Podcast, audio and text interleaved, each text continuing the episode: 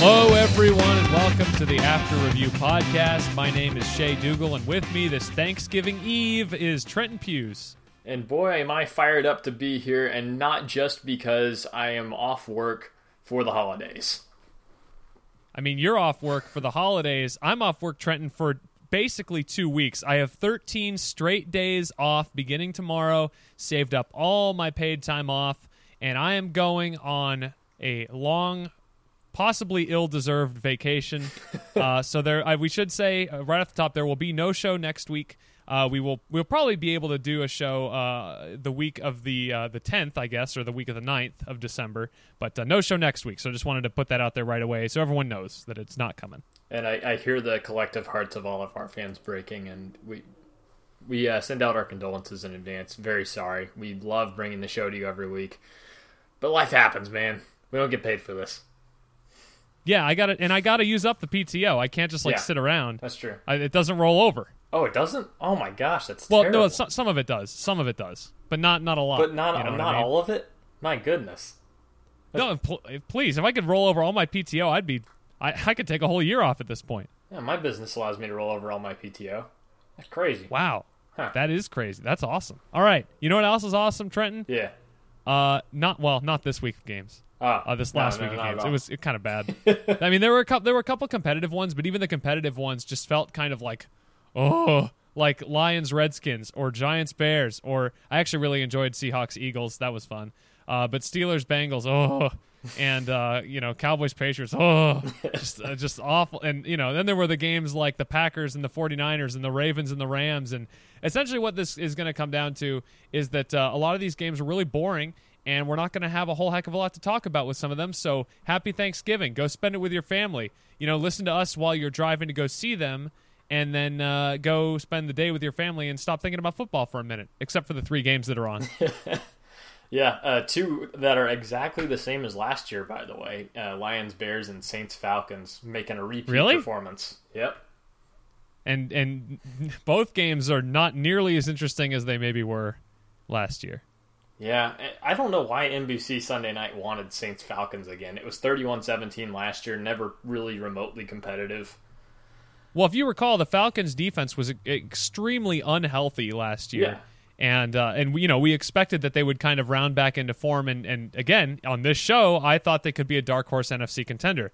Turned out not to be the case, as we'll get to uh, certainly this week, but also uh, many other weeks this year. I wonder if there's some, some kind of rule about, uh, or, or if they're not allowed to like flex a different game into this spot because it would be like moving an enti- uh, like a couple of days for a team. Like if they wanted to move a Sunday game to a Thursday game, I think they got stuck with this one. That must be what it is. How, how about uh, Browns at Steelers on Thanksgiving? Ooh, that would be Spicy. That would be the gravy on top of the turkey, if you know what I mean. yeah, nice make, rep. Make you Let's... feel fat and sick and, and slow. I mean, watching the Steelers does make me feel fat, sick, and slow. They are the worst above five hundred team since last year's Dolphins that started like four and oh for some reason. But it's the Devlin Hodges show now, man, and we predicted it, and it's happening. Well, it's about freaking time. Mason Rudolph was horrible in that game, yeah, and we'll talk terrible. about that game. We'll talk about that game, but first, we have other business to take care of, and that's the other games. Uh, Trenton, there was a game on Thursday, uh, one week ago, the uh, Indianapolis Colts and the Houston Texans. I somewhat infamously took the Texans, believing that the Colts are just too banged up and just do not have enough talent to win games like this, close games in which uh, in in which Deshaun Watson made all the plays that Jacoby Brissett did not. That's definitely a fair point. Um, Brissett looked like he was still kind of shaky from the injury, despite having actually played pretty well the week before his first game back from injury. Uh, you saw like just a bit of rust, I think. He wasn't really on the same page as the receivers. Uh, T Y. Hilton didn't look particularly healthy. His main and most reliable weapon, Eric Ebron, actually went down with injury and is now on I R after this game. So the walking wounded continue to get more wounded for the Colts. And it's unfortunate uh, because they did actually get a pretty solid contribution from fill-in Jonathan Williams, uh, over one hundred yards and another touchdown for him. But it just wasn't quite enough. The Colts definitely stuck around. They played feisty defensively outside of a couple of big plays uh, allowed to Will Fuller and a couple of big plays allowed to DeAndre Hopkins, which, you know, there's no shame in that. Um, kept it close and gave him an opportunity to win at the end. And a controversial call or non-call uh, once again marred the ending of a football game. The officiating is something that I think we can talk about endlessly, not only this week, but over the course of the entire season. It's I'm, I, the N F L has a huge officiating problem, and it's an easy way out in most cases, I feel like, to just say, oh, they lost that game because the refs. But sure.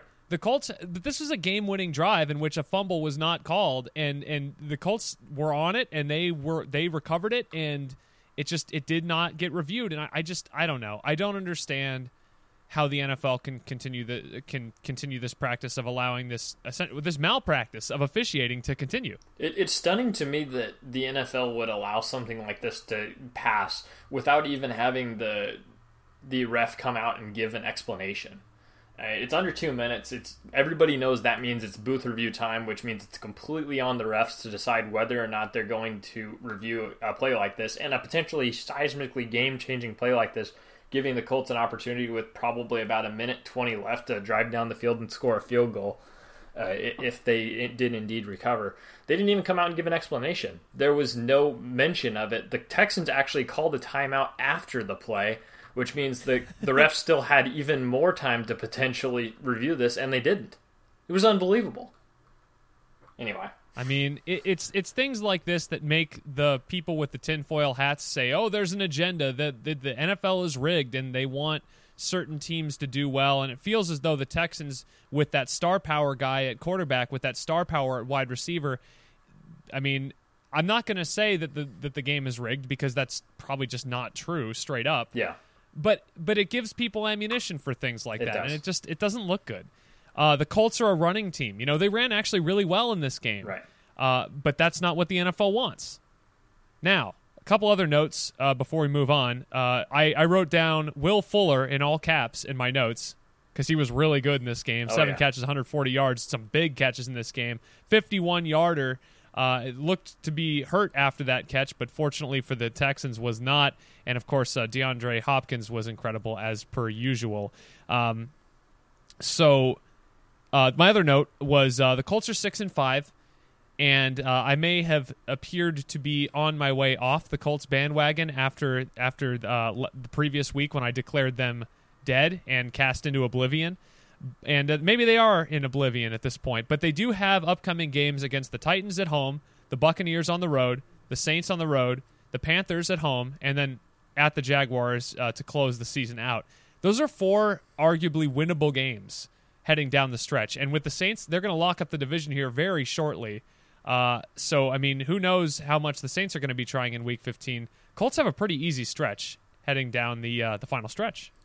Yeah, certainly uh, your point with the Saints is well taken if, uh, indeed, they win this game and then go on to lose a couple while the Niners and uh, potentially the Seahawks, potentially the Packers, whoever is that second Vikings. seed separates their uh, separates them from the pack. Uh, right now it is the Saints, but yeah, the Vikings are also a potential team that could slide into that slot. So that's the only scenario in which I could see the Saints kind of powering down if they feel like maybe they're not going to be in contention for a uh, first-round bye. Uh, maybe Alvin that, Kamara isn't healthy. They rest him for that game or yeah. something like that, and the Colts play keep away. I can I can easily see a scenario in which the Colts win all five of these games well, I mean, the, because it's the type of game they want to play against all five of these teams, none of whom are very good at stopping the run. Well, I, I definitely argue that the Saints are quite good at stopping the run. They are the number four rush defense in the league. But uh, I digress. And what I was going to say uh, was, to your point, the other four games certainly are very winnable. And obviously the, the fifth game against the Saints, it's not like they're unbeatable or at home or in any place because Falcons just beat them a couple of weeks ago. So, yeah, I mean, anytime you get a team like this, with like the Colts, who have a, a solid identity and a good idea of what their identity is, they're always going to push teams to the limit. And uh, whether or not the dominoes fall remains to be seen.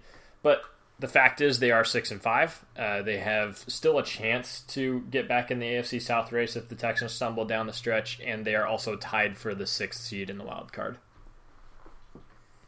All right, shall we go ahead and move on here? Yep. All right, next game I've got is Dolphins at Browns. Browns come away with, uh, I mean, suddenly the Dolphins are terrible again, and the Browns come away with a win that they should have had. They're now five and six in a forty-one twenty-four uh, disruption of the Miami Dolphins. They were up twenty-eight to three at halftime. Nick Chubb had a really nice game. Jarvis Landry had a really nice game. Odell Beckham. Basically, the stars came out to play for Cleveland. Kareem Hunt is really getting involved in this offense. Yeah. And I think that's been a positive for Cleveland. Uh, basically, ever since he's joined the team, they've they've been really good on offense.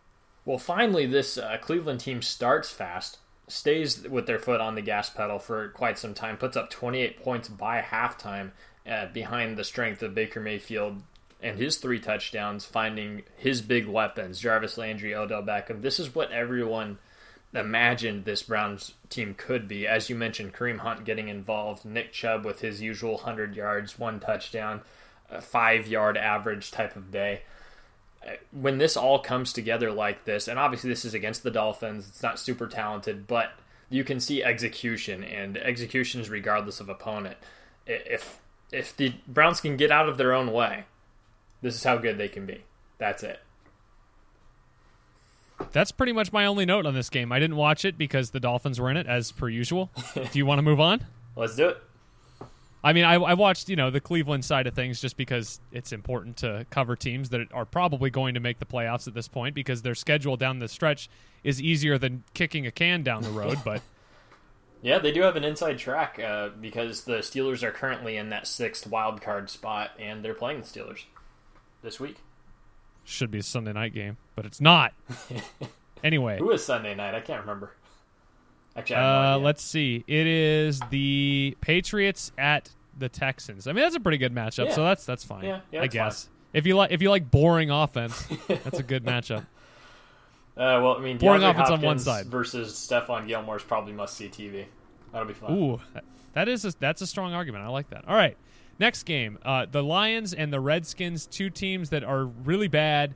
Uh, finally, Dwayne Haskins had a game where he didn't look completely lost, although he was far from good in the game, but but he, he made a couple of plays, and, and ultimately the Redskins come away with the win over the the uh, the just the, the Lions of this this franchise. They're, they're just doomed to forever be just stuck in the doldrums, and, and Jeff Driscoll had a performance that was highly indicative of that. Three interceptions against a, a pretty mediocre at best Washington defense. What is going on in Detroit? Well, I mean, again, this is a Washington defense, as I've highlighted several times, that has stretches of good play. And uh, against a player that doesn't have a ton of starting experience in the N F L like Jeff Driscoll, uh, there's some veterans in that secondary that will be able to take advantage of him.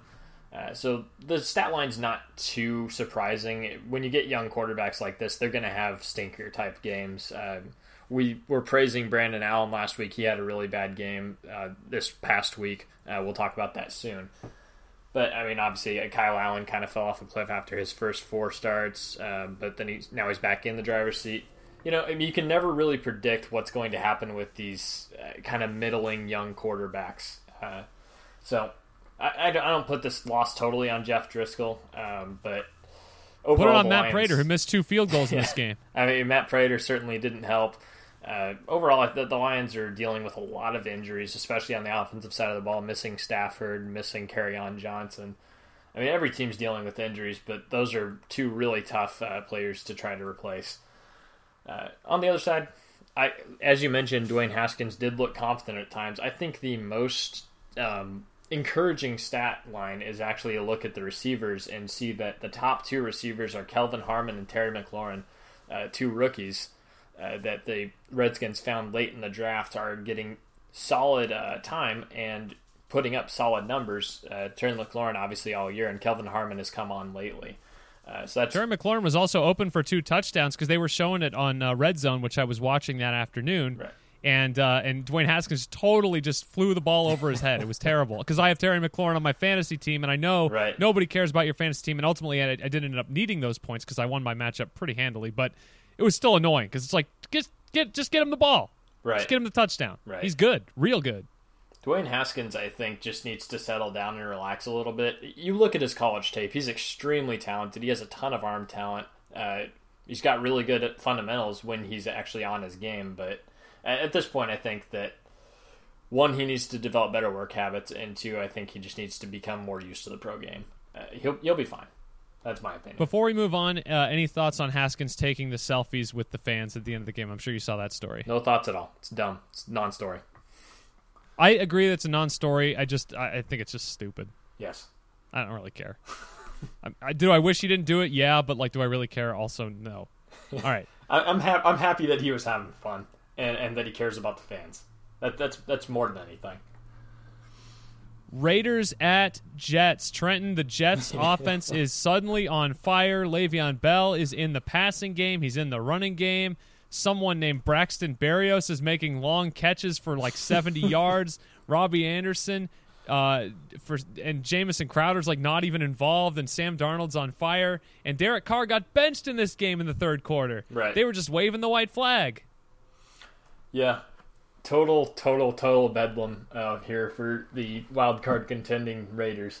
Uh, this was a nightmare scenario, and one that I think we maybe could have seen coming. Not necessarily the Derek Carr type of game. Big time look ahead game with that Chiefs game looming large. Yes, that, that is that is definitely a part of it. I, I do think this was uh, maybe we didn't highlight it as a trap game, but definitely they didn't seem to be as focused as maybe they should have been.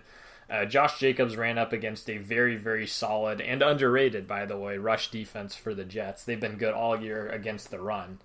Uh, so, I mean, if Josh Jacobs isn't going, then maybe the receivers aren't getting their one-on-one looks as much. Uh, the team, the Jets are able to drop back into coverage and confuse Carr a little more. Uh, so that's, that's, that's what I've heard uh, from this game in, in talking to Raiders fans. And, you know, so... Overall, it just seems like a lot of different things kind of came to roost here uh, for the Raiders that really hadn't been up to this point. And I think this might just be a blip. So, uh, on the Raiders side. I mean, it's never good to see utter destruction as a blip. I mean, do you have any more faith in the Raiders after losing this game? Because I don't. Do you have more faith in the Rams after getting even more utterly destroyed on Monday night? I don't.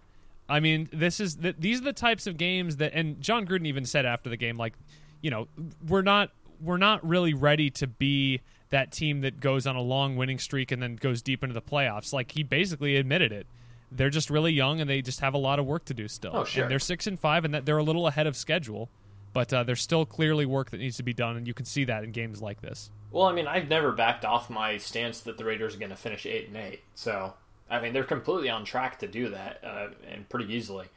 A, a loss like this doesn't really surprise me, considering there are pieces on this team that can break down, and the things that are good about this team, uh, I mean, if if they're not there, then I mean, you look at the defensive side of the ball, obviously, they are very capable of giving up big plays. They're very capable of allowing a, a very talented quarterback like Sam Darnold to shred them and get into these negative game scripts where they have to get away from the run. Uh, and overall, this game was basically lost by the time Carr was benched. So, I don't know. I, th- I think you just. I mean, they were definitely waving the white flag at yeah. that point. It was. It was just kind of. It wasn't like, oh, you're playing so bad, it's time to bench you. It's let's right. just get you. Let's just get you out of here healthy. Right. All right, uh, New York Giants and Chicago Bears. This game was in Chicago, and Chicago does come away with that nineteen to fourteen win. Game not even as close as that final score. The Giants are terrible. Um, they are wasting Saquon Barkley's talent, and uh, and Pat Shurmur is not long for this world as a head coach in New York. They need they, they have a lot of work to do this offseason. They they really haven't fixed a lot of the problems that have continued to plague their team this year. Bad defense, bad quarterback play, bad offensive line, and really no receivers. I really think Saquon Barkley's rushed back from his injury. He doesn't look like the same player. Uh, oh, I don't know. He had this amazing spin move in this game, and then he did like another spin move to get a couple more yards. I don't know if you saw that one. I did. I, I don't. I don't think he looked terrible. I just think that they just have a lot of issues. And wait, but you don't, you're not seeing Barkley. These like huge explosive plays uh, on a consistent basis like you're used to, and especially in the passing game. He had two catches for one yard in this one. That's not the type of thing that you expect from Saquon Barkley.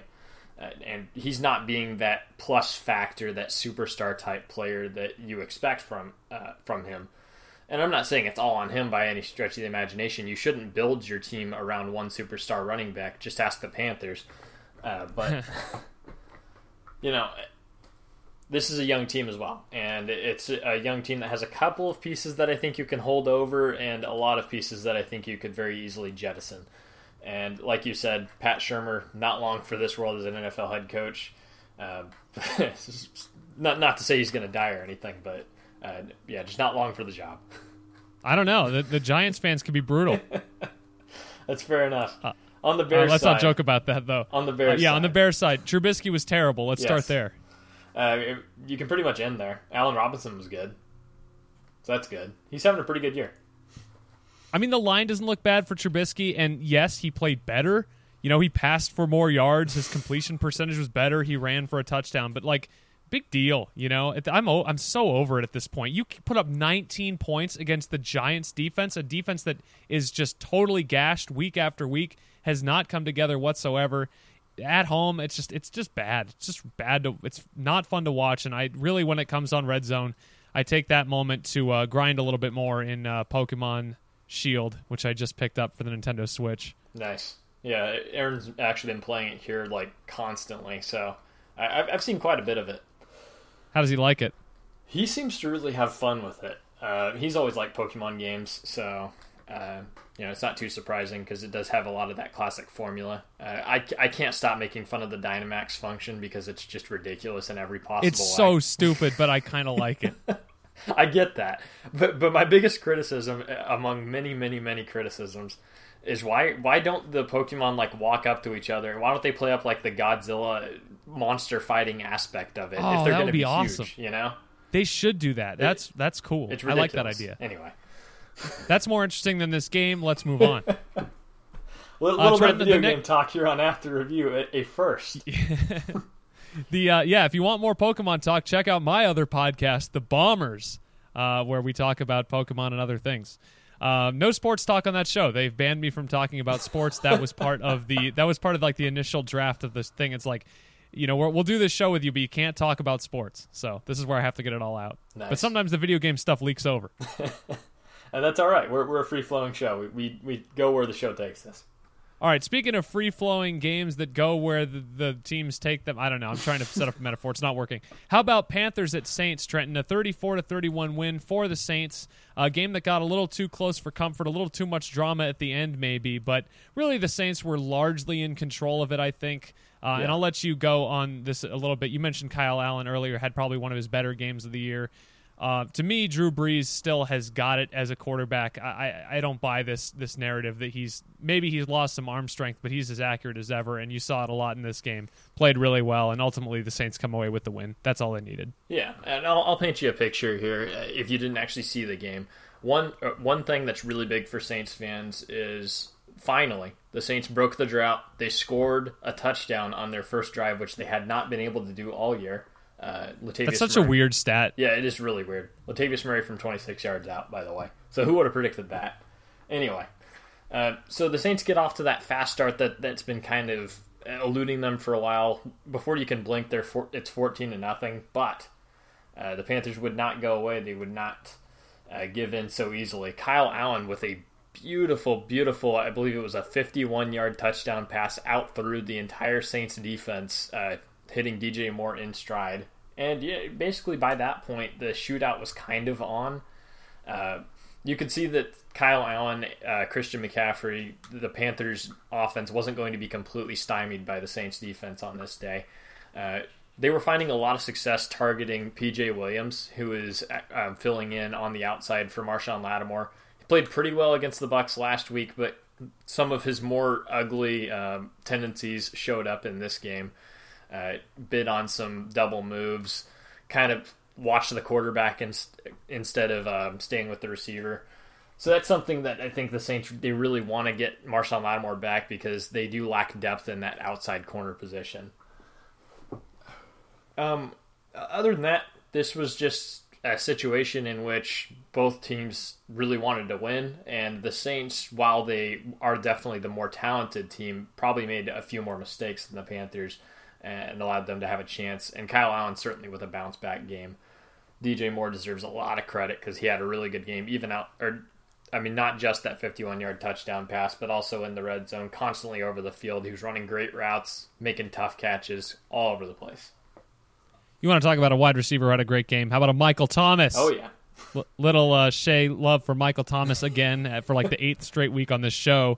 one hundred four receptions in eleven in eleven games so far, Trenton. Right. twelve hundred, or twelve hundred yards. He's going to break the record. He's going to break the record maybe for most yards in a season, too.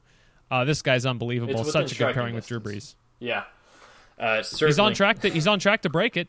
I mean, look at look at this. Uh, five straight games here with over one hundred yards for Michael Thomas and counting. It's crazy. It's crazy it. because every single week people know that it's going to Michael Thomas because, I mean, the next closest receiver, wide receiver for the Saints in this game was Ted Ginn with two catches for thirty-eight yards on only five targets. It's just, Michael Thomas is it. Uh, outside of that, it's um, Alvin Kamara, and lately it's been Jared Cook who has gotten more involved in the offense. Really good game here. Yeah, Alvin Kamara hasn't looked right to me since that injury, and you know he's, maybe he's getting at back, the end. But he's not quite there. Yeah, yeah. All right, let's move on. Let's talk about my fav- maybe my favorite game of the day. To be honest with you, was Seahawks at Eagles, and the Seahawks come away with a seventeen to nine win. I mean, you'd like defensive football. This was the game for you because suddenly the Eagles defense is playing like one of the best defenses in the N F L. Who saw that coming? But at the same time, the Seahawks have an M V P candidate potentially in Russell Wilson, who didn't really play that well in this game. And he's had a couple of these games where he was, he's been, his impact has sort of been mitigated by, by really good defenses. But uh, ultimately they just did enough. They ran the ball well enough. The Eagles are so banged up. I mean, I don't even know half of their offensive roster at this point. And I'm a, I'm a diehard Eagles fan as of like a year ago. So I, I don't even know who's on the team anymore. Right. It's bad. It's real bad. Yeah, they are very much struggling to find answers, especially in that receiving core. Uh, Zach Ertz paced the receivers, or well, the, the receiving options for Carson Wentz with twelve catches. Uh, next closest was seven catches. That was Dallas Goedert. So it's pretty much a tight end driven offense. And because of that, I mean, maybe you can move the chains. Maybe you can go on long drives like we've seen the Eagles are able to do, but you're not going to get huge explosive plays from these guys. And that's been a big problem for the Eagles because even when they sustain drives, they're not super effective in the red zone. They don't have a great running game to lean back on. Uh, so overall, it's been a struggle, uh, quite a struggle for this Eagles offense to get off the ground. But like you said, the defense is starting to hold up their end of the bargain. Uh, six sacks and eleven Q B hits in this game. Finally, the uh, offensive line I think line that's the, the most Seahawks. They've ever been able to hit Russell Wilson because I always hated when the Eagles would right. play the Seahawks because it felt like Russell Wilson was always just slipping out of defenders, just out of their grasp, and then firing it downfield where Tyler Lockett would inevitably catch uh, one of his two targets for the entire game for like seventy-five yards and a touchdown. By the way, uh, Tyler Lockett did nothing in this game. One catch, thirty-eight yards on two targets. It wasn't quite that your seventy-five explain... and a touchdown, but... Yeah, but it Close. is the same type of line. Anyway...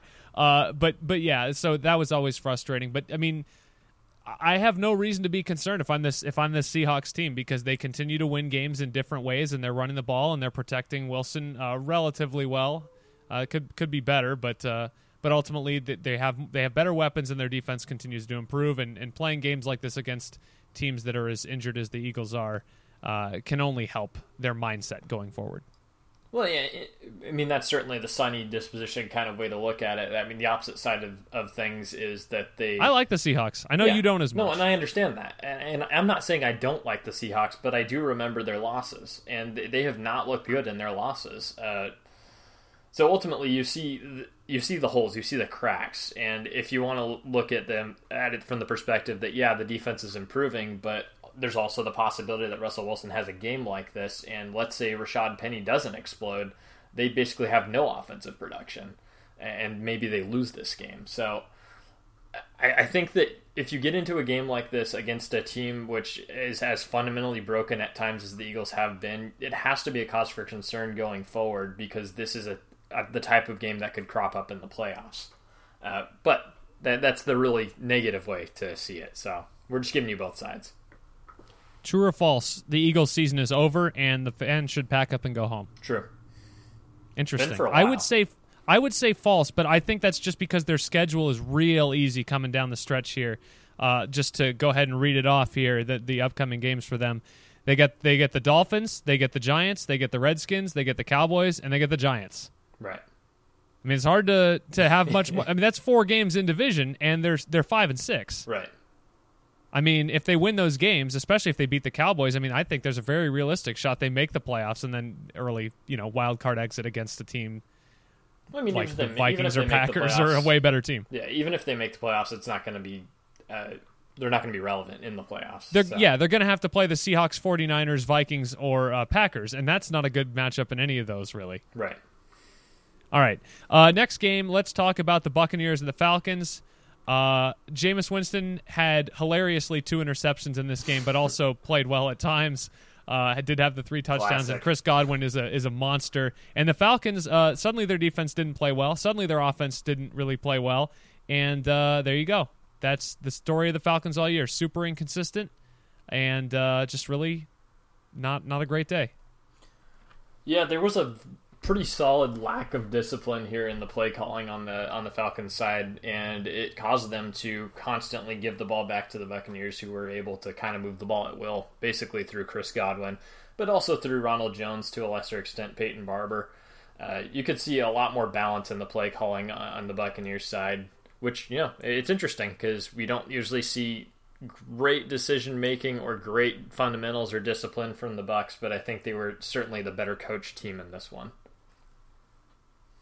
Well, they have a better head coach. Yeah. How about that? That's true. But it hasn't always shown up. That, that's that's my main point. It's good to see it show All right. up. Anything, anything else on that? I got nothing. No, I have no notes except Chris Godwin. No, there's there's really not a lot uh, to say because, I mean, the Falcons are capable of this anytime, but they're also capable of looking as good as they had against the Saints and the and the Panthers because they're talented. So who, who knows who's going to show up on Thanksgiving. Yep.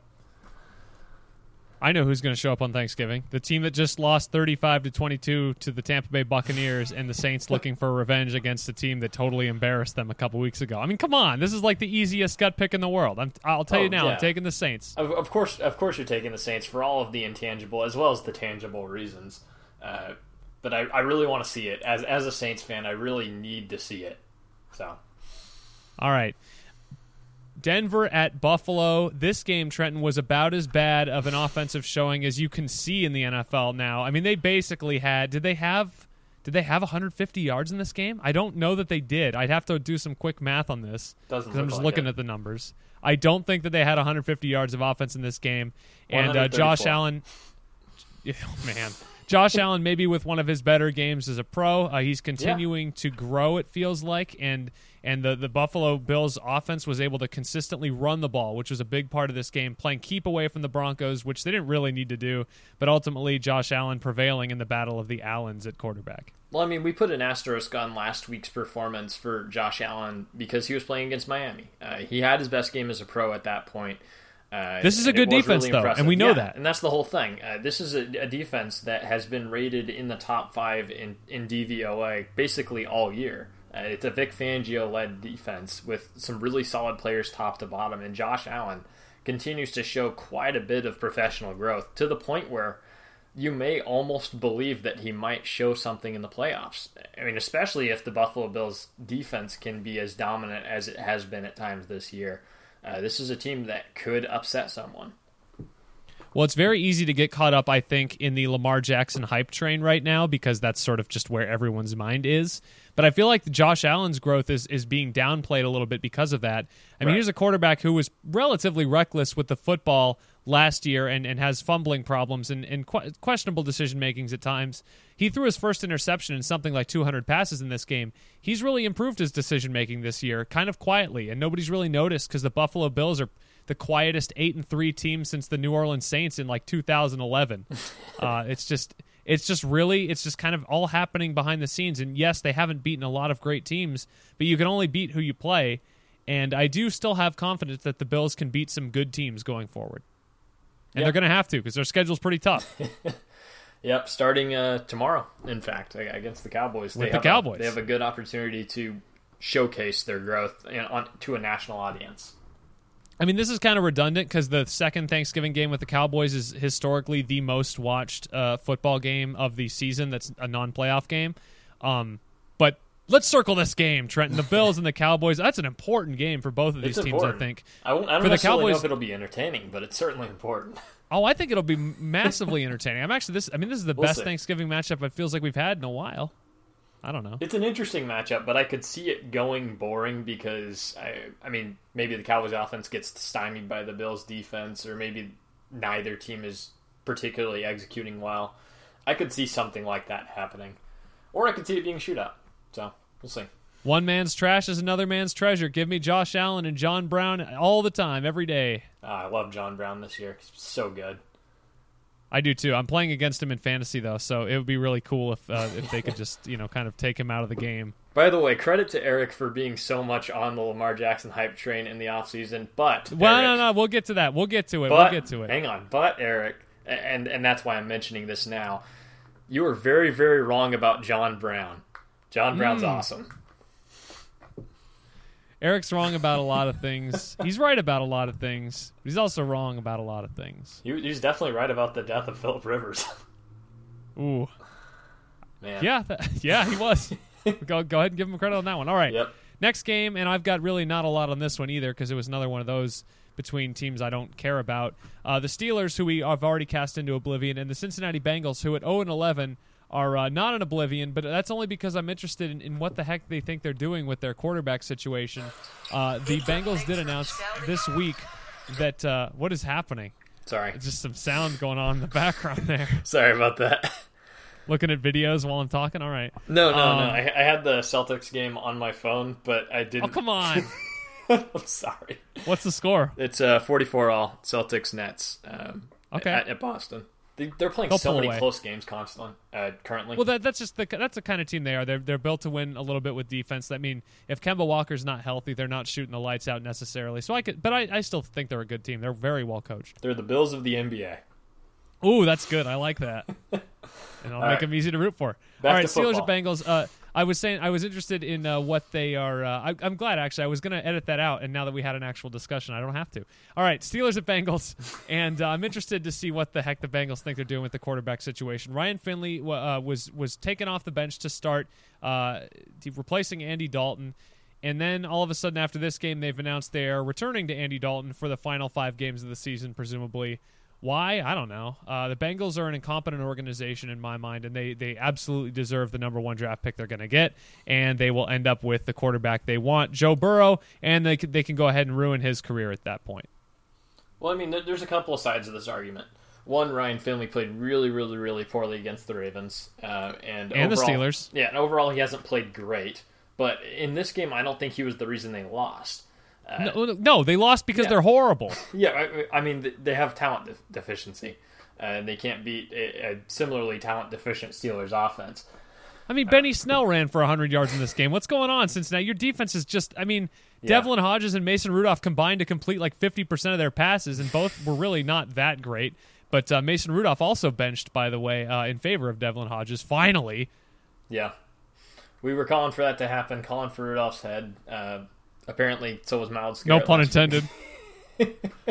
Myles Garrett must listen to the show. Anyway, um, yeah, not too much to say about this game. This is a, uh, a Bengals organization that's, or a Bengals team that's going nowhere this year very fast. And I'm very concerned about their rebuild because, unlike the the Miami Dolphins, they haven't completely sold in on the tank. They haven't been trading away all their pieces to pick up draft picks. Uh, so if they do, in fact, draft Joe Burrow, I'm worried about the team they surround him with. I mean, that's kind of what makes this whole thing so astounding is that they're not even trying to tank. Like, they're actively trying to win games. They don't trade away their talented players like A J. Green when they definitely had opportunities to do so. Right. They had an opportunity to trade guys like Joe Mixon, Tyler Boyd, uh, Tyler Eifert. You know, I mean, they, they probably could have gotten something for these guys, and yet they continue to be on the roster. A J. Green isn't even playing. Yeah. I mean... And he clearly doesn't I mean, want you could, to. Well, I mean, it's it's the Carson Palmer effect. I mean, you go to Cincinnati, and that's where your career goes to die. Just took A J. Green a while to realize it. Yeah. Any takeaways from the Steelers' side of things here? Defense continues to be really, really good. Getting a lot of pressure on the quarterback. Yeah, I mean, this is a defense that now, uh, going into this season, I believe was three years in a row, the sack leader uh, of teams in the N F L. Uh, so... That's been their calling card. They sack team, or they sack quarterbacks very, very consistently. The difference with this Steelers team is that their secondary is actually really good, and that starts with Minkah Fitzpatrick. And then also they brought in some more talent. Had another takeaway in this game too, by the way. There you go. Uh, Bud Dupree, by the way, is having a career year in his contract year, so that's another difference. For some reason, uh, Google has Bud Dupree listed as Alvin Dupree. He, Did he, you know that was yeah. his first name? Yes, he he was Alvin Dupree going into the draft process, but I think he became Bud in the draft process. I mean, he got some buds, and, you know. I, I first knew him as Alvin Dupree, but, but you know, you hear Bud Dupree about a thousand times, it gets nailed into your head. I feel like Alvin Dupree is like a deep cut. You know what I mean? Like if you like if a commentator were to refer to him as Alvin Dupree, people would be like, "What? What is going on?" Yeah, they they get like mean tweets. I think probably. All right, uh, next game. Let's do uh, Jags at Titans. Um, oh, I, I didn't to? really. Well, I mean, I, I gotta be honest with you. I didn't pay much attention to this game. It, it's sort of. I mean, it was it was competitive in the sense that the game was close at halftime, and then the Titans just went on a roll. Derrick Henry got rolling again, and it seems like teams have no Goodness. way to stop him. I remember a couple of years ago, I was just screaming at the Titans, like, why doesn't Derrick Henry get the ball more? And now he's getting it more, and it's working, and they should just do this all the time. And Ryan Tannehill has revitalized his career yep. uh, in a relatively competent organization with a with a relatively good coach, and it's kind of exciting it on is. some level to watch the Titans play. I mean, the, the whole, this whole Titans team has a completely different feel. I'm not saying necessarily that they're going to show up week in and week out, but there is they so won't. much more explosive potential with this Titans team, with Ryan Tannehill in the driver's seat, finding young guys like A J Brown and giving them uh, opportunities to shine. There's a lot of talent on this Titans offense, and uh, the Titans defense has been playing good all year. Uh, they've just been waiting for the offense to hold up their end of the bargain. If Derrick Henry can keep playing well, if Ryan Tannehill can keep playing well, this Titans team could make a run at the A F C South. They could also make a run mm. at the wild card. I think they're probably still the third best team in that division, but I, I think that they're not far off. Like, and how weird is it that we're saying yeah. that Ryan Tannehill is the spark that kind of lit the fire under the Titans? What is going on? Like, I, don't know, I feel like I'm living in the bizarro world with some of these teams this year. Yeah, and uh, I really have nothing on the Jags. They're just really not very good. They have problems all over their offense. The offensive line hasn't played particularly well, um, and and Nick Foles has suffered because of it. He needs a good offensive line to be productive, and the defense is just not the same that it was a couple of years ago. Yep. They took all those risks. It, it two two seasons ago, and they paid off, and they're just not paying off anymore. Only one sack in this game. Goodbye, Saxonville. Yep. The rushing defense especially, which had always been a problem, is just completely highlighted now, now that the sacks aren't coming, now that teams aren't getting forced into negative game scripts due to their own mistakes. Uh, yeah, I mean, teams are able to run. They're able to just uh, play keep away with this uh, Jags offense and batter this Jags defense. All right, Cowboys at Patriots, Trenton. Uh, this game we talked about heavily prior to yeah. the show starting, and I don't know how much we want to go into it necessarily. Like, we were kind of getting into it a little bit because we disagreed uh, primarily on a couple of things. And the first thing was whether or not the Cowboys should have gone for it on fourth and seven with about six minutes to go in this game, trailing six to thirteen. Uh, they chose to kick the field goal. They made the field goal, and then they had another opportunity at the end of the game to go down and, and drive for a touchdown in a driving rainstorm, mind you, in Foxborough. Right. Um, so we disagreed on that, and then we also disagreed on whether or not the tripping call, the bog- it is a bogus tripping call. And by the way, why is tripping all of a sudden getting called like one hundred times a week? Um, but a bogus tripping call that uh, that set the Cowboys back, and then eventually they, they did not convert on a fourth down on that drive. What do you want to talk about with this game, Trenton? Because I feel like there's many angles you can you can go with. Yeah, I mean, let's talk about that fourth and seven, because I know you had some strong feelings about it, and you had some good arguments. Well, my argument was just that it doesn't make a lot of sense to me to kick the field goal in that situation, just because it was the first time they had really ventured deep into Patriots territory. It's the end of the game. The Patriots offense really hadn't done anything all day. They weren't about to do anything all day. I mean, th- th- at the end of the game either, because the- they just hadn't played well. Right. The Cowboys defense is good enough to make stops. I just felt as though that was the chance you needed to take.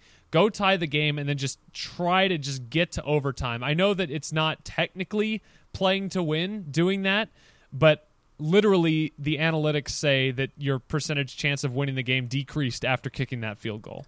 Yeah, and it's interesting that analytics should say that, considering the fact that it comes down to one play. And it comes down to one play relying on an offense which hadn't been particularly effective uh, um, throughout the day, despite the fact that it is the number one offense in the N F L coming into today. They're they're playing against the number one defense, as you mentioned, in a driving rainstorm. If you bring it down to one play, a fourth and seven, mind you, there's a very low percentage in my mind and in my experience watching football that that play is going to result in a first down. And if it doesn't, I think it completely deflates the team. You kick yourself a field goal, now you have an opportunity. I mean, there's six minutes left in the game, so you're probably going to get at least one more possession, maybe a couple Which more possessions, did. depending on to be fair. how the, how it plays out. Uh, you'll get the ball back. You'll get an opportunity.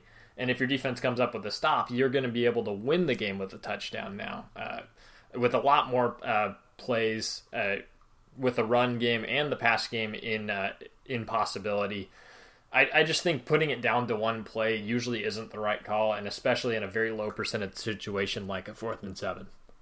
But if they had to get the touchdown anyway, then why not just go for it? Because you'd still have the Patriots backed up, you'd still get the opportunity to make a stop, and then go get the touchdown anyway on the next possession. My whole point is bringing it down to one possession as opposed to bringing it down to one play.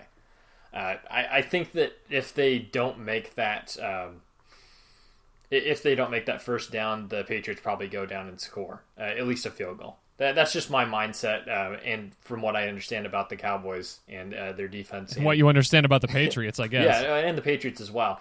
Now, like you said, the Patriots weren't super effective throughout the day, but what was really effective was Julian Edelman, and I think that potentially he could have made some plays. Uh, but... I mean, we saw how it played out. We saw the Cowboys' defense was able to come up with stops, and they did get an opportunity to go drive down the field and score a touchdown. Uh, so ultimately, it worked out in that way. Uh, just, they just weren't able to complete it. Apart from the made field goals, a lot of problems from the Cowboys' special teams in this game had a punt blocked, and after the game, uh, uh, Jerry Jones did criticize the special teams coaching, and the coaching really in general. It was sort of an indictment. And uh, to me... And again, we talked about this before the show, Trenton, but just to illuminate our, our listeners, neither of us think that Jason Garrett is going to be the coach uh, at the end of this season, for better or for worse. In my case, probably for better. In your case, you probably view it as for worse that he's not going to be the head coach. But we can agree that he's probably not going to be, right? Well, I mean, it would take quite a bit. I think it would take at least making the N F C Championship game for Garrett to keep his job at this point, uh, because I think Jerry Jones feels like he's paid enough out of pocket, he's loaded up this roster enough, and he's been patient enough with Garrett uh, putting this team together uh, that he feels like this is the year, that it should all come to fruition, and they should make a deep playoff run. I think he's sick of waiting, and he's sick of seeing these great teams wasted, which... Um, In the Jason Garrett era, I think there's been at least a few teams that have had potential to make deep playoff runs, and they just haven't for one reason or another. Mostly it's been running up against uh, juggernaut Aaron Rodgers Packers teams, but... And bogus catch rules. Yeah, yeah, I mean, that too. And there were a lot of other plays in that game that were... You know, uh, one, one thing goes differently. I mean, Jared Cook catching a pass on, what is it, third and thirty-one... for thirty-three yards, and that was bad Jared Cook. That was before Jared Cook had his good season with the Raiders. So, I mean, we, we we can talk about Cowboys history all day, all night, um, and especially their constant playoff gaffes. Uh, I mean, in you, spectacular you can. Ways. I, I don't really get as much joy in the Cowboys' failures as I used to, and I've I've kind of been coming around on the Cowboys basically since near the end of Tony Romo's career, where I started to appreciate him as a quarterback. Right. Um. So, I mean, I I don't know. I find it. I find it difficult to hate the Cowboys as much as people do, but I, it's it's hard to like them, too, when they continuously shoot themselves in the foot when they have these talented rosters, and it's just like they feel almost Chargers-esque at times because of that. Overall, I think that coming away from this game, I think it's really strange that this is the huge alarm bell, that losing in Foxborough, in driving range, against this number one defense, against Tom Brady and Bill Belichick, that's suddenly... Uh, I mean, smash glass in case of emergency. Oh my gosh, Jason Garrett has to go because he can't win this game. That just I seems think when you juxtapose, I, I I think when you juxtapose great to good, Bill Belichick to Jason Garrett, sure. It can make good look really bad. Yeah, I, I think that's I think that's kind of why the Cowboys don't play the Patriots that often. You know what I mean? Like they don't they don't get right. these opportunities to go up Once against clearly years. better better prepared, better coached defenses. And and not really offenses, but in this case, defenses. Uh, so it's just, I don't know. I, I just feel like this isn't the alarm bell that's saying, because people have been saying, Eric, friend of the show, uh, former co-host Eric Fernandez has said they need to fire Jason Garrett. Like every single day, it feels like we're talking about Jason Garrett with this dude. And, uh, you know, I, I just... I don't think this is the alarm bell. I just think this is symptomatic of what we've seen over the past couple of years. And I don't think, frankly, we should talk about it anymore. Well, one one final thought, because you did mention okay. the better or worse thing uh, as far as um, Garrett not being the coach anymore. And the only reason that I would say yeah. that it's worse is because, I mean, what is behind door number two? I mean, it, potentially it's Sean McVay, but potentially Matt it's, Patricia. Yeah, potentially it's Matt and Patricia. Potentially it's uh, Zach Taylor so far. There's so many coaches around the N F L. Uh, my goodness, what if it's a Steve Wilkes? You know, you can Pat swing, Shermer. You can swing and miss hard with head coaches. Changing a head coach doesn't suddenly mean that your team is going to be great. And we know, uh, as we've seen from Jason Garrett throughout the Jason Garrett era for the Cowboys, they're always competitive. They're always at least five hundred, probably above, outside of one terribly Tony Romo injury-riddled season. They're contenders. And ultimately, I think as as a fan base, you get a little complacent with being contenders because you're not a fan of a team that's constantly mired in four and twelve, five and eleven seasons, despite how many top draft picks they have. They keep screwing it up. The Cowboys have had it good for a while. I think that uh, I think that it's underrated to be a fan of a team that's consistently good and consistently gives you hope. Yeah, they break your heart, but isn't it, you know, isn't a isn't an eleven and five, a ten and six season? Isn't that kind of fun along the way? Like, oh, yeah. Can't we take any pleasure in this? I don't know. Like, why is why does winning a Super Bowl have to be the only thing that matters? And I say that because I'm an Eagles. Uh, I, I used to be an Eagles fan, and, and that was something that I had to deal with on a. Uh, you know, yearly basis. And, and we're not anyway. invalidating the frustration of Cowboys fans, and we're not invalidating no, not the fact that the Cowboys should be better than they are right now. They should. So, all right, that's my final word on it. Okay, that's enough of that. Yeah. All right, fortunately, we don't have anything on these two games uh, except for just talking about how bad the teams uh, that lost looked. The Sunday night game, probably one of the most anticipated matchups of the year, turned out to be one big dud as the 49ers just absolutely crushed the Green Bay Packers. Uh, get off my desk, you stupid cat. Trenton, talk about this game. Well, I mean, is this basically not just the repeat of the Packers' trip to L A to face the Chargers? It's got or the a, Packers game against the Eagles. It's got all the same. Season.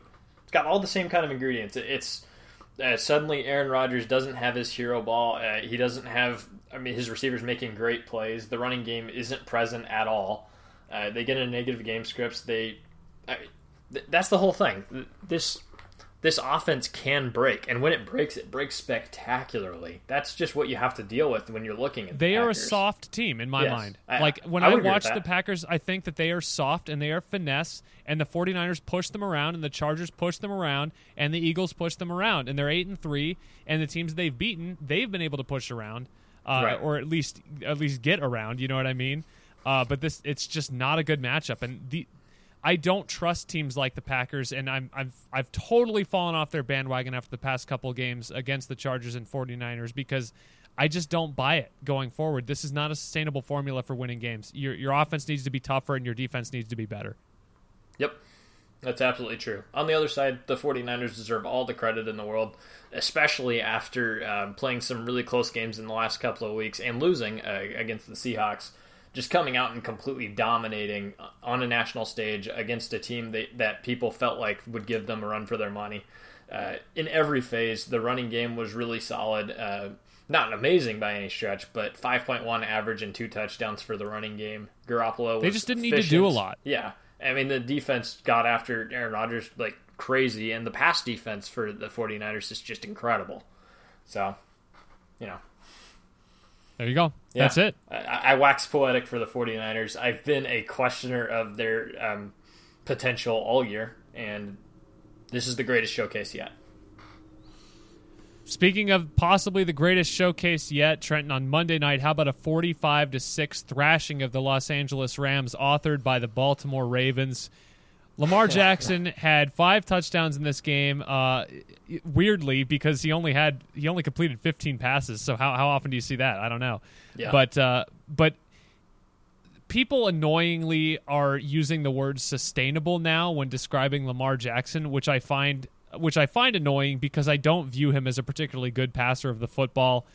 But what I do view him as uh, is a quarterback who is operating in an offense that is so well designed around his particular unique skill set that he has become this weird, bizarre combination of Mike Vick and like any good pocket passer because he's not super accurate, but they're, they're designing plays in such a way where his skills are being utilized effectively. And then there's the ground game. how they're the best running game in the N F L with Mark Ingram and Gus Edwards and then Lamar Jackson himself.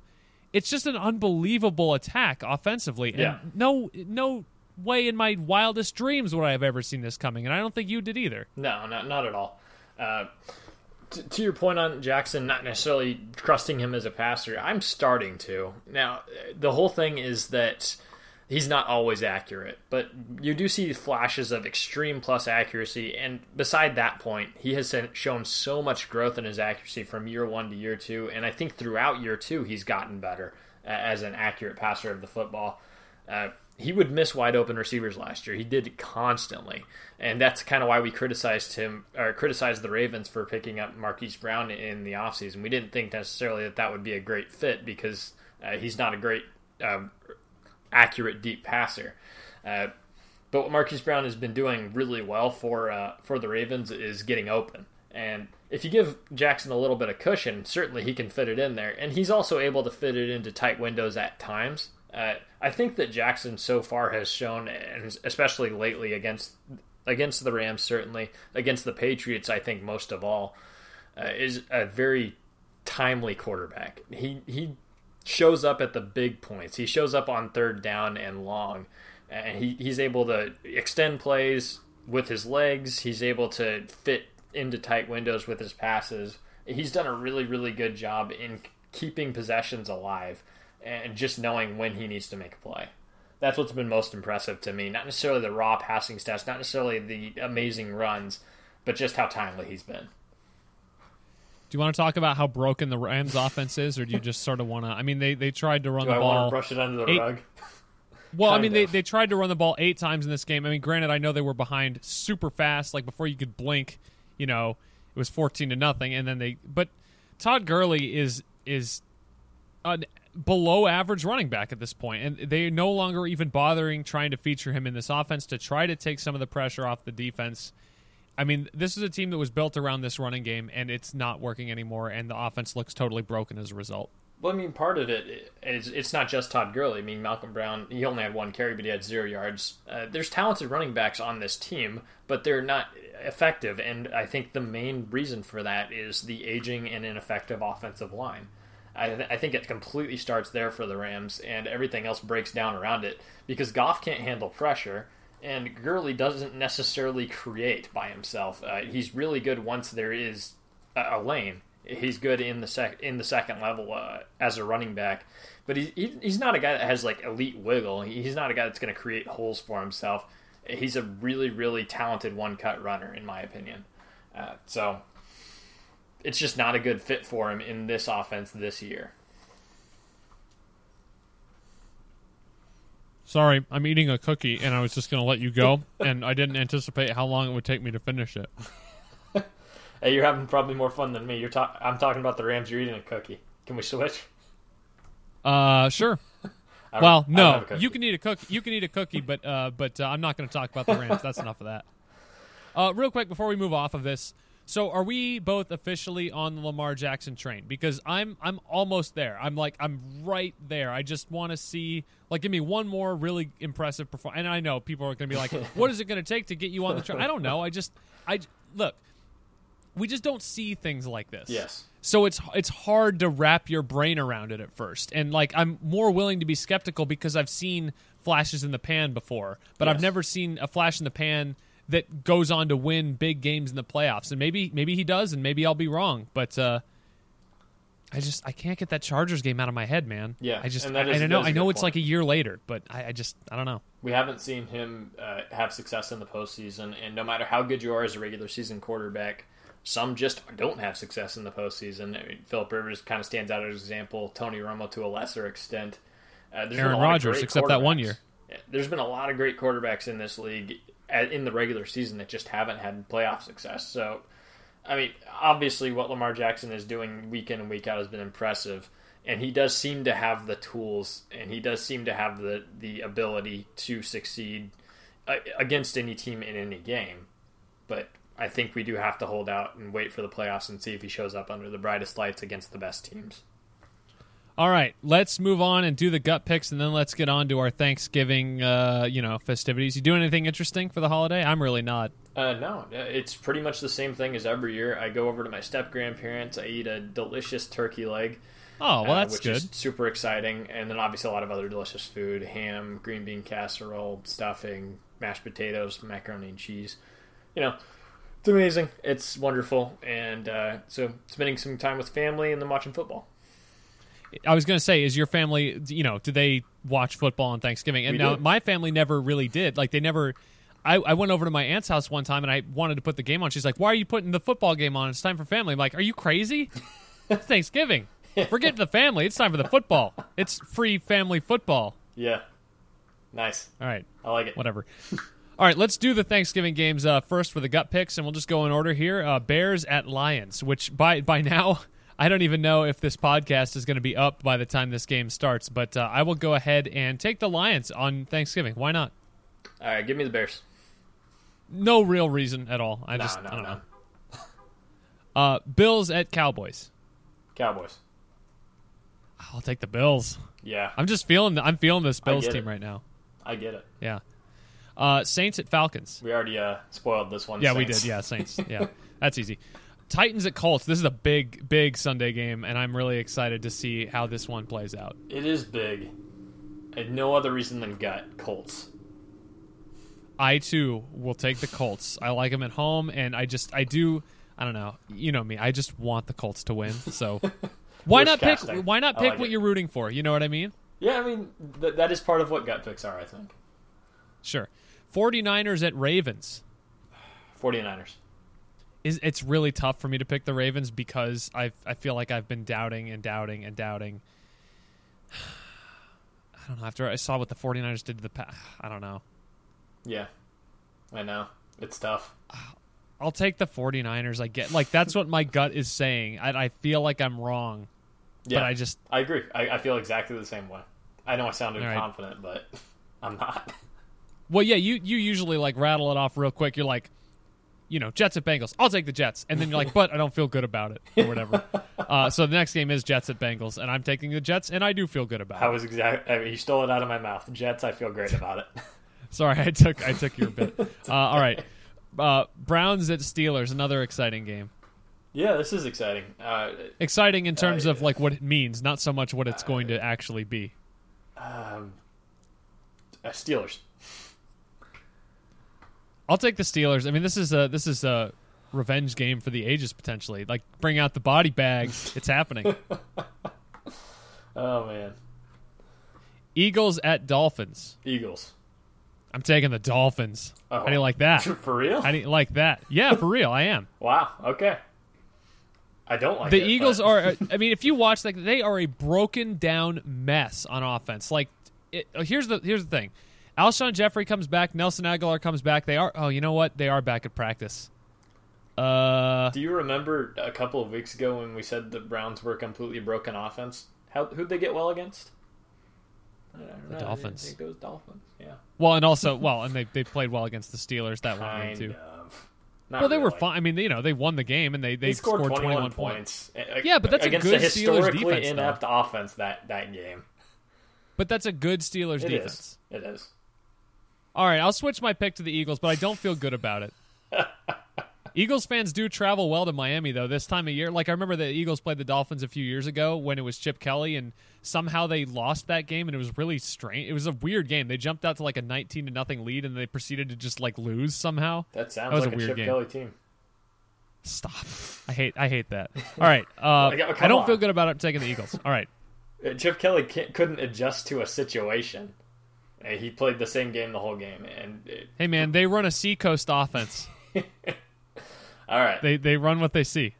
All right. Chip All right. Kelly. Redskins at Panthers. Panthers. I'll take the Panthers. Uh, Packers at Packers. Giants.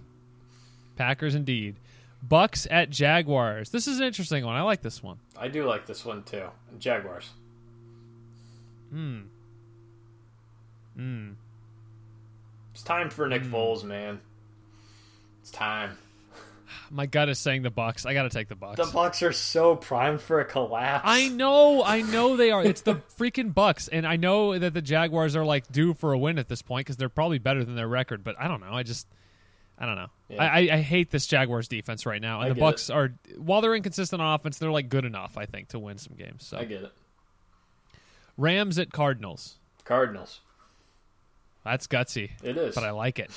Cardinals coming off the bye. Rams coming off a season-defining potentially loss. Why not? I'll take the Cardinals. All right. Yeah, I'm not gonna lie. It feels good to pick against the Rams. Oh yeah. they they they definitely so ruined a lot of Monday nights. Yeah, especially definitely. For every Rams. Well, yeah, especially this last Monday calls. night. It was yeah. super boring. Thanks, Rams. I mean, just imagine like being a Rams fan, being all hyped up for this game. It's like a, the year anniversary of that super shootout against the Chiefs, and that Ooh. happens. Man, funny what a year can do. Speaking of which, how about the Raiders at the Chiefs? I gotta take the Chiefs. I gotta. It's tough not to take them. They're yeah. coming off a bye themselves. The Raiders are coming off. The, this is like the same game as the Rams-Cardinals game, yeah. except the Chiefs are way better than the Cardinals. I'll take the Chiefs. Chargers at Broncos. Chargers. Phillip Rivers can't move, dude. I'm taking the Broncos. I'm not bothered. Austin Eckler won the game by himself. three nothing Final. two nothing How about that? Hey, there you go. Good job. Good, uh, good stuff. Has there ever been, has there been a final score of two nothing in the last eighty years? Do you think? I don't. I'll look it up. I don't think so. I'll look it up. All right. Pa- Patriots at Texans, the Sunday night game, which we um, had mentioned earlier, and I'm gonna take the Houston Texans for the first time like ever on this show. I'm taking the Texans in a matchup. I'll take the easy money, Patriots. The Patriots are a broken offense too. I don't. I don't, I don't like watching winning. it. They've lost one yeah, game but, all year. I don't know. I don't know. I get it, but like, who's who's favored in this game? Do we know that? It's probably the Texans. Hold on, I'm looking it up right now. Yeah. Uh, the spread fa- they're favored by three. The Texans are? No, the Patriots. Oh wow, that's like that's shocking to that's me. That's not. I would have thought money. if anything would be. No, it's not. Yeah, you definitely take Good the luck. home dog at that point. I think so too. Yeah. So bet the bet the Texans, pick the Patriots is what you're saying? That's my opinion. Okay. And then finally, the Monday night game. Maybe this one won't be as disappointing as recent Monday night games. Vikings at Seahawks. Ooh, I love this game. Yeah. Can't wait. I trust. And I, trust. And I don't have a fish show that night, so I'll be watching this one closely. I trust, drumroll please, the Seahawks more than the what? Vikings. Yes. Really? Yeah. I do. Wow. Vikings off a bye. Taking the Vikings. You, I like these teams off the bye. You go for that. And uh, their offense is really good now.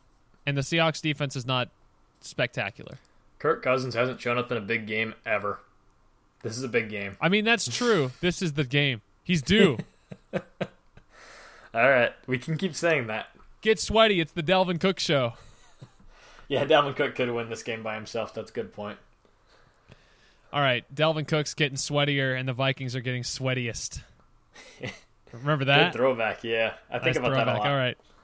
Uh, yeah, we had a thing in college where we would go work out, and we would then rate our workout by whether we were sweaty, sweatier, or sweatiest at the end of the workout. And then oh, we'd go man. get Taco Bell freezes, and it was awesome. Yeah, that was great. Good times. All right, college. That's enough of that. College was great. College, one of the best times of my life. Absolutely.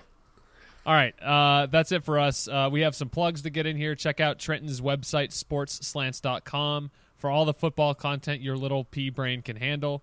No offense. Uh, you can email us at after review podcast at gmail dot com. I'm talking about anyone's pea brain who's still listening to this show. And, uh, of course, at after review pod is our Twitter handle if you want to connect with us via Twitter.